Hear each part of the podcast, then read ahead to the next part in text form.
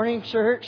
Welcome to Tapestry. If you're new here, my name is Jacob. I'm the director of Next Generation Ministries. I'm excited for this morning. I know I always say that, but I'm really excited. We got a lot going on today. It is Super Bowl Sunday. Who's rooting for the Chiefs? Oh, not too many. How about the 49ers? Okay. Two, not too many people. How about the what? Commercials, yes. Who's who's watching for the commercials? There we go. There we go. Also, isn't it Groundhog Day? Am I right about that? Awesome. It's what? Palindrome Day. Wow, a lot going on today. A lot going on. Well, we are in between series right now, so this is a standalone message. But I've titled the message this morning, Would You Rather?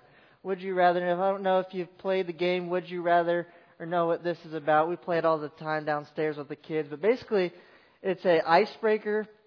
It's a get to know you game where you have two options. Would you rather do this or that? And I thought it'd be a missed opportunity if we didn't play along this morning a little bit. So I'm going to give you guys a couple options. Would you rather turn to your neighbor, your friend, or turn to the stranger next to you and tell them which one you would rather do? So the first one is, would you rather have legs as long as fingers or fingers as long as legs? Discuss.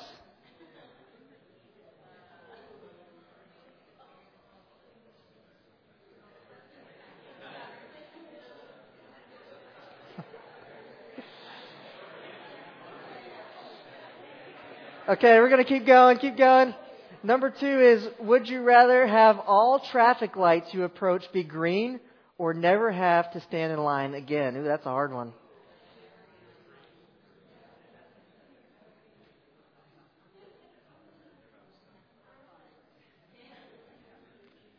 Okay, the third one. Would you rather fight one horse sized duck or a hundred duck sized horses?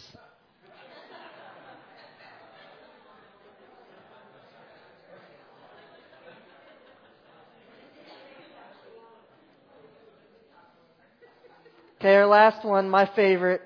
Would you rather have to use sandpaper as toilet paper or hot sauce as eye drops?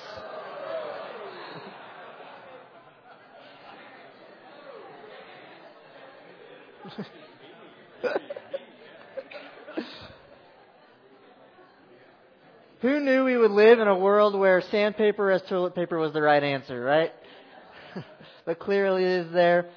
Well, we're going to use this kind of theme of two options this morning, and the truth is, is if we look in the Bible, we see that, there, excuse me, there's these contrasts laid out before us where God sets two sets of options before us, or two sets of values before us. You can either do this or that, and really He leaves it up for us to choose which which path we go down. And we're going to jump right into Matthew 7 this morning where we see two times Jesus says, uh, he, he teaches about this, these two options in two different ways. So, first in uh, verses 13 and 14, he says, You can enter God's kingdom only through the narrow gate. The highway to hell is broad, and its gate is wide for many who choose that way. But the gateway to life is very narrow, and the road is difficult, and only a few ever find it. And so here we get uh, these two options, and one is the, the way to heaven. It's very narrow. Not many people go down this path. And then we have the the way to hell, and it, it's a it's a broad. He says it's very wide because a lot of people choose this. And why why is that? Because the way to the way this path, the Broadway, is it's way more tempting. It looks a lot more fun. It's easier. And then the way to heaven, it's it's narrow because it's not always green pastures and uh, great things. So we have that, but then later in that same chapter, verses 24 to 27, we get these two options, but kind of twist a different way. Jesus says, Anyone who listens to my teaching and follows it is wise, like a person who builds a house on solid rock.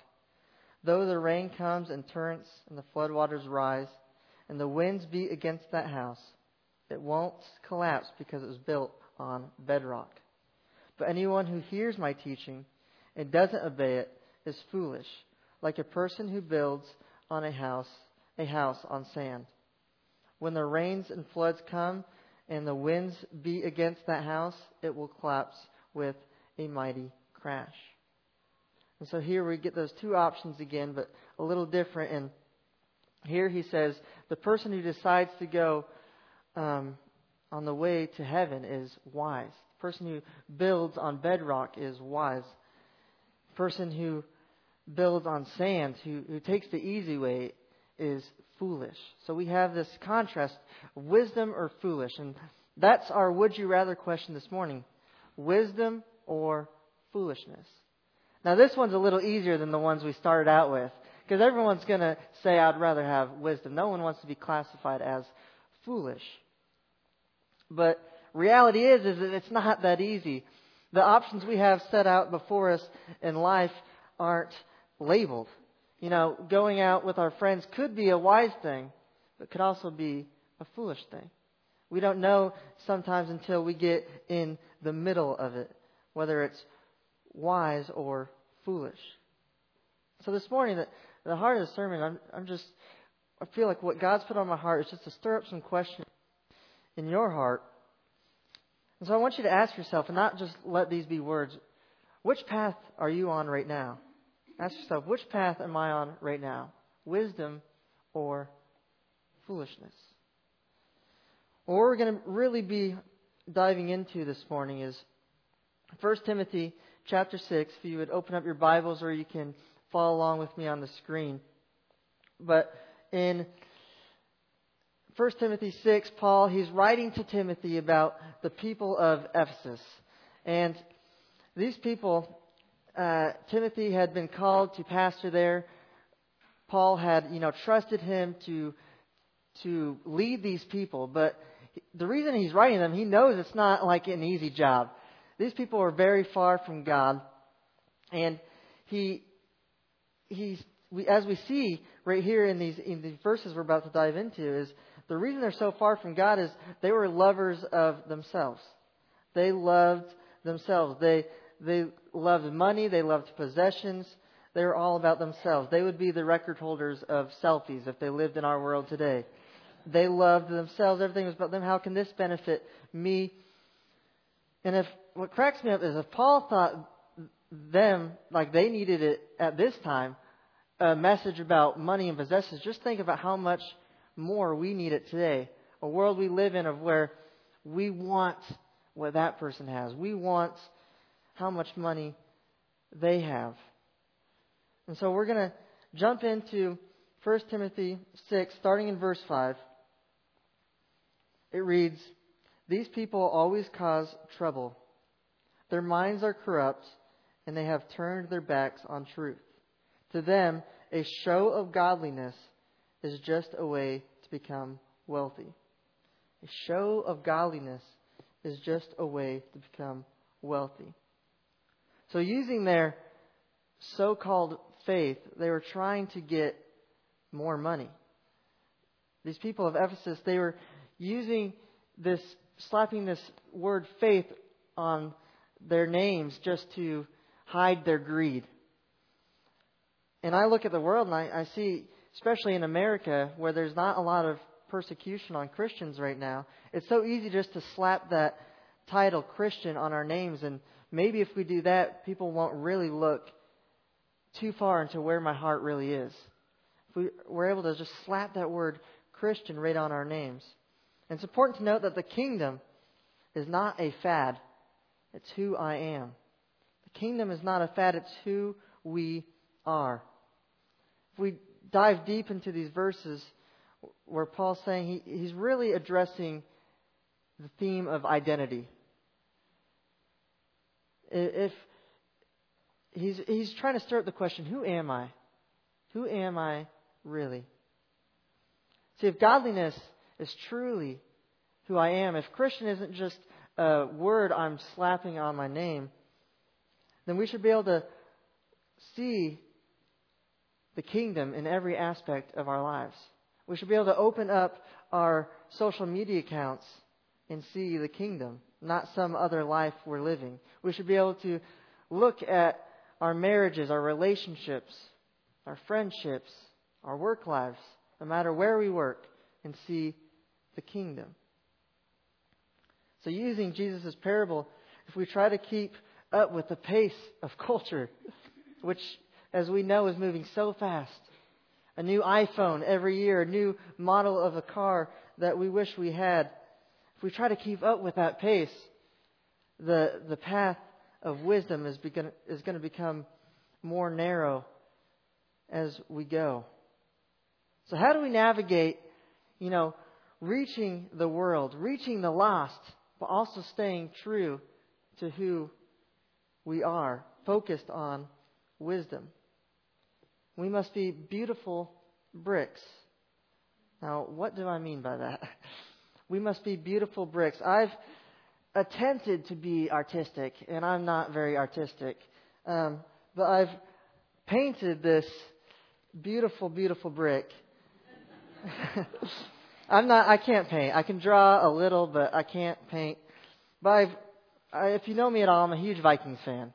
I love the Vikings, so I did.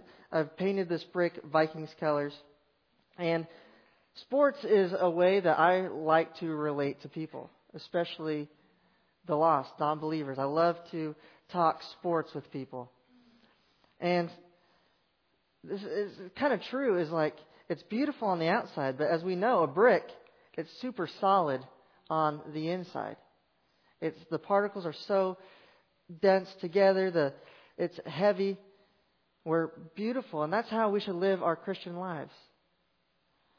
Be beautiful to culture on the outside, but we can't be moved on the inside. We, I think that we can live, we can wear skinny jeans, right? we can, we can like we can get super pumped about the, the Super Bowl tonight. We can love sports. We can listen to secular music. But we must know who we are deep down inside. 1 Corinthians 15, it says, Be strong and immovable. Be strong and immovable. We must have genuine faith in a relationship with God. We can look like culture on the outside, but we can't live like culture on the inside. So, going on, verses 6 through 10 of 1 Timothy 6, it says, Yet true godliness with contentment is itself great wealth. Listen to that. Yet true godliness with contentment is itself great wealth. After all, we brought nothing with us when we came into the world and we can't take anything with us when we leave it. So if we have enough food and clothing, let us be content. But people who long to be rich will fall into temptation and are trapped by many foolish and harmful desires that plunge them into ruin and destruction. For the love of many, sorry, for the love of money is the root of all kinds of evil. And some people, craving money, have wandered from true faith and pierced themselves with many sorrows. So Paul says godliness with contentment. Godliness plus contentment is great wealth. When we think of wealth, we think of money, how much we own. But he says godliness plus contentment. What does he mean by contentment? He simply means having the mindset to be independent from money, from possessions, from materials. Paul, he just said, food and clothing is really all we need. Those are the essentials of life. And if we have those two things, then we are good. Everything beyond that is a blessing. Godliness plus contentment is great wealth. Just as the Israelites, they failed to chase after God and mammon at the same time. If we chase after materials and money and God at the same time, we're going to fall short. God can bless us with much more than just money, much more than just materials. In Matthew 6:33 he says, "Seek the kingdom of God above all else and live righteously, and He will give you everything you need. We must have our mindsets on eternal things. We must see the unseen. It's important to note that Paul, he's not just saying, he's not saying that if we own more than food and clothing, that's a sin. He's not saying that at all. He's not saying having nothing is better than having a lot. What he's saying is having contentment, being content with what you have, is way better than chasing after what you don't have. I'll be honest, like, once I moved to North Atlanta, to this area, I found myself wanting a lot more than. I mean, we're not where we live right now isn't too much different than the people of Ephesus, if you think about it. There's a lot of brand new cars, a lot of shiny things around here. And I found myself wanting a new car, wishing I had their car, wishing I had as much money as that person had. But it's important to note that everything we own is not ours. I love that he said, it's not ours. Listen to what he says. He says, when you, when you come into the world, you had nothing, and when you leave it, you will also have nothing. So, think of your, think of your first birthday, right? The day you were born, I know you don't remember it, but the day your mom delivered you, what did you bring into this world? Absolutely nothing. Besides yourself. Now imagine the day you get to go to heaven, the day you get to meet Jesus. What are you going to be able to bring with you from this world? Nothing. Because none of it is ours. None of it is ours. Everything we own is borrowed. Our money is borrowed. The air we breathe is borrowed. Heck, the, the bodies we are using right now are borrowed. Made me think of this story. If you're in the sports world, you may have heard this story um, of Robert Kraft. You, Robert Kraft is the owner of the Patriots. And can we just give like a round of applause for the Patriots not being in the. Yes! Finally get to watch a Super Bowl without the Patriots. But in 2005, Robert Kraft, he had the opportunity to go to Russia. And in Russia, he had the opportunity to meet Vladimir Putin. And if you know Vladimir Putin, he's quite an interesting guy. Um, but he, he's the president of Russia. And when they were meeting each other, he noticed something shiny on Robert Kraft's hand, and it was his very first Super Bowl ring. You know, it had his, his name on it. It was very shiny, and um, Vladimir Putin, he was amazed by this, and he said, "Can I, can I see that? Can I try that on?" And so he puts it on, and I, I promise you, this is a true story. It was on like today's show, but I can't like it boggles my mind what happens next. Out of all things he could have said, he could have said, "This is a very beautiful ring." but what he decides to say, what comes out of his mouth, he says, "I could kill someone with this." So leave it or take it. I don't even know what that means. But what happens next is what blows my mind. He takes the ring off. He puts it in his pocket. And then he has the audacity to leave. The KGB surround him. And he takes off with the ring. And it just kind of like blows my mind because like I was thinking to myself, I'm like, what could he do with an American football ring? I was just imagining him like going around, like using it as like a pickup line, like, did you hear about the Super Bowl I won? Like, what value does it have to him? Because it's not his ring, right? And the truth is, is what value does it have to us? Because it's not ours. Everything we own is not ours. So that's what he means by godliness plus contentment is the only way we'll find great wealth because it's spiritual value that he's talking about here. So we must see the unseen. We must become focused on eternal things. Others will start to call us foolish, but God will call us wise. See, when we start to see the unseen, people will not understand how our minds are working, how our hearts are working. See, to them, they're like, why would you spend your vacation money, your vacation days, to go to Guatemala, to a third world country, and serve the kingdom? That just doesn't make sense to them.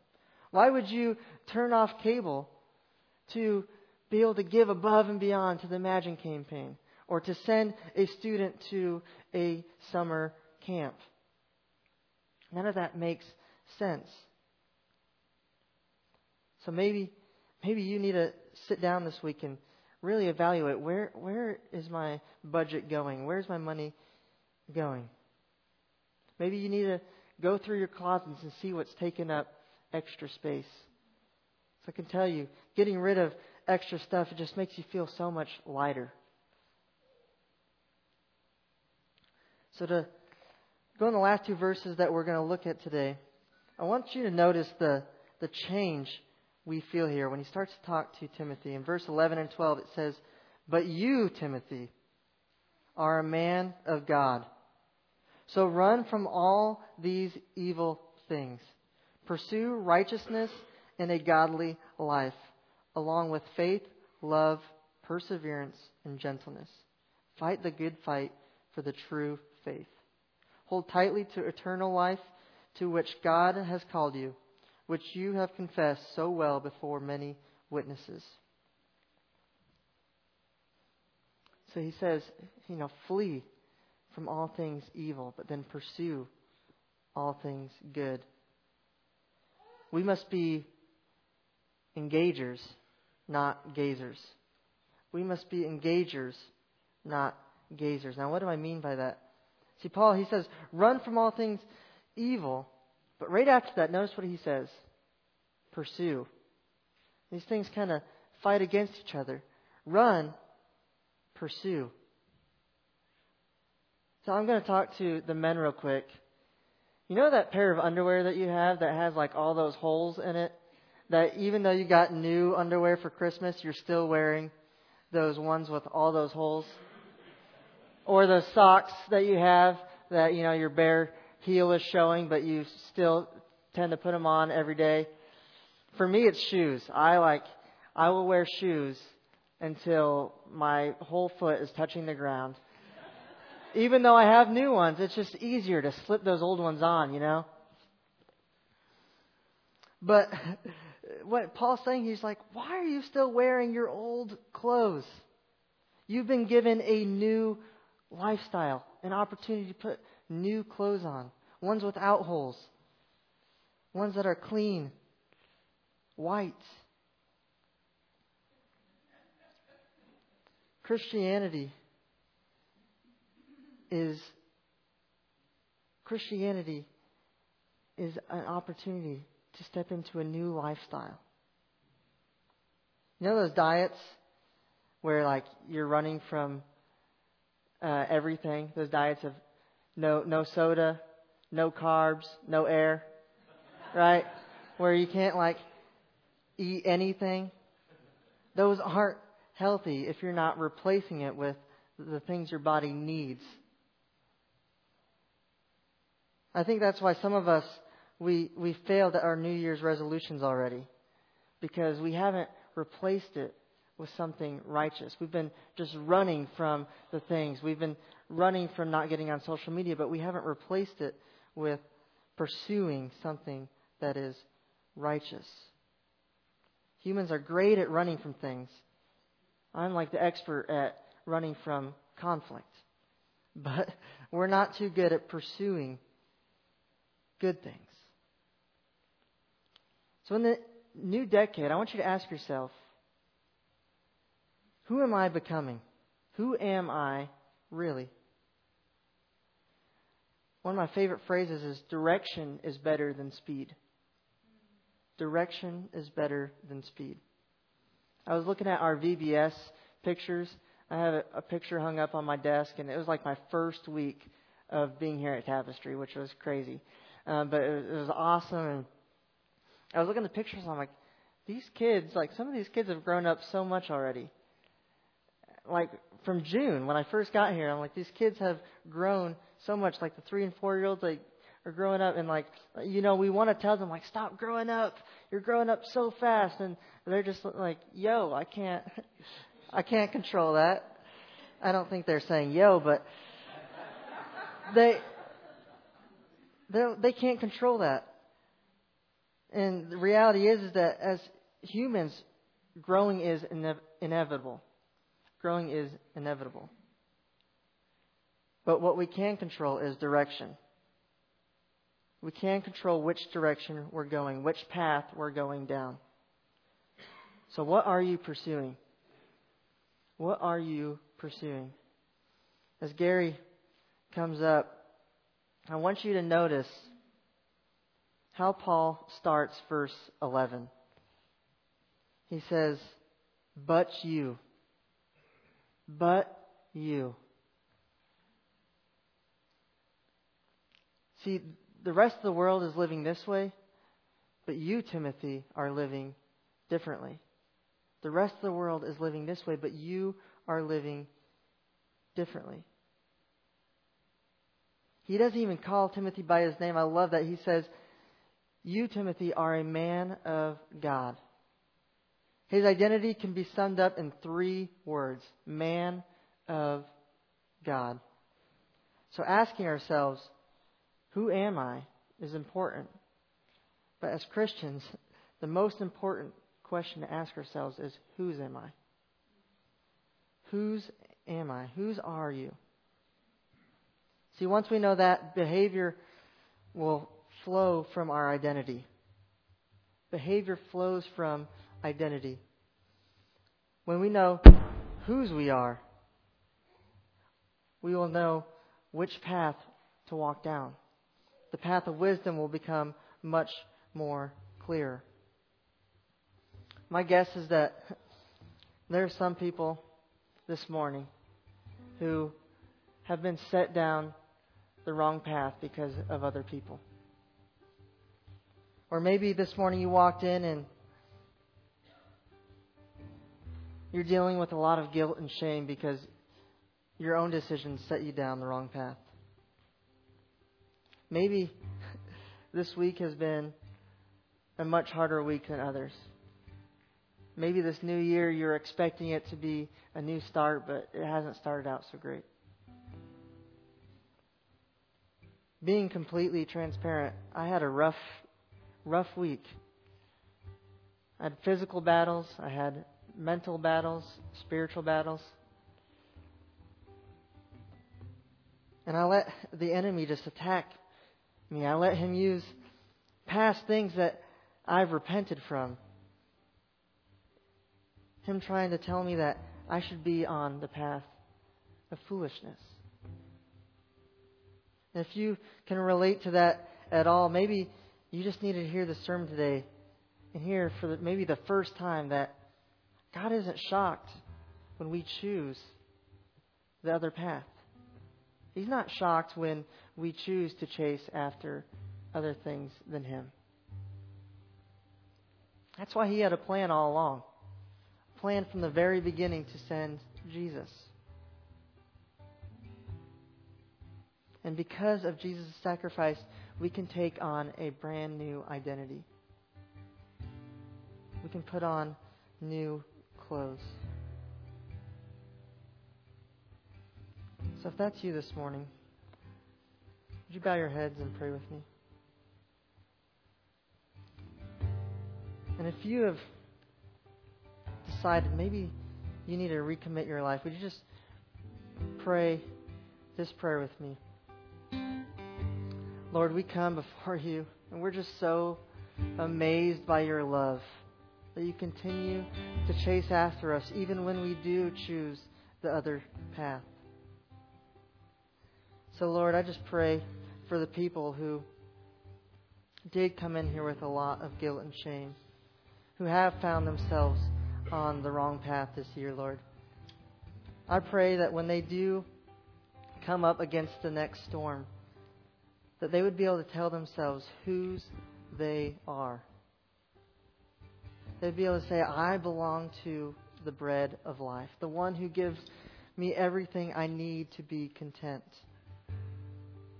I belong to the Prince of Peace, the one who takes everything off of my shoulders. I belong to the chosen one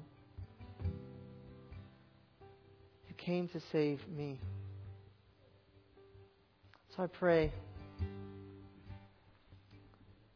that this year would be the year that we just chase after you, Lord. That we would seek your love and that we would be able to be content with what we have. Because, Lord, all of it is yours. So, Lord, we just lift you up and we glorify you for everything you have done, everything you are doing, and everything that you are going to do. So, Lord, we love you so much. In your name we pray. Amen.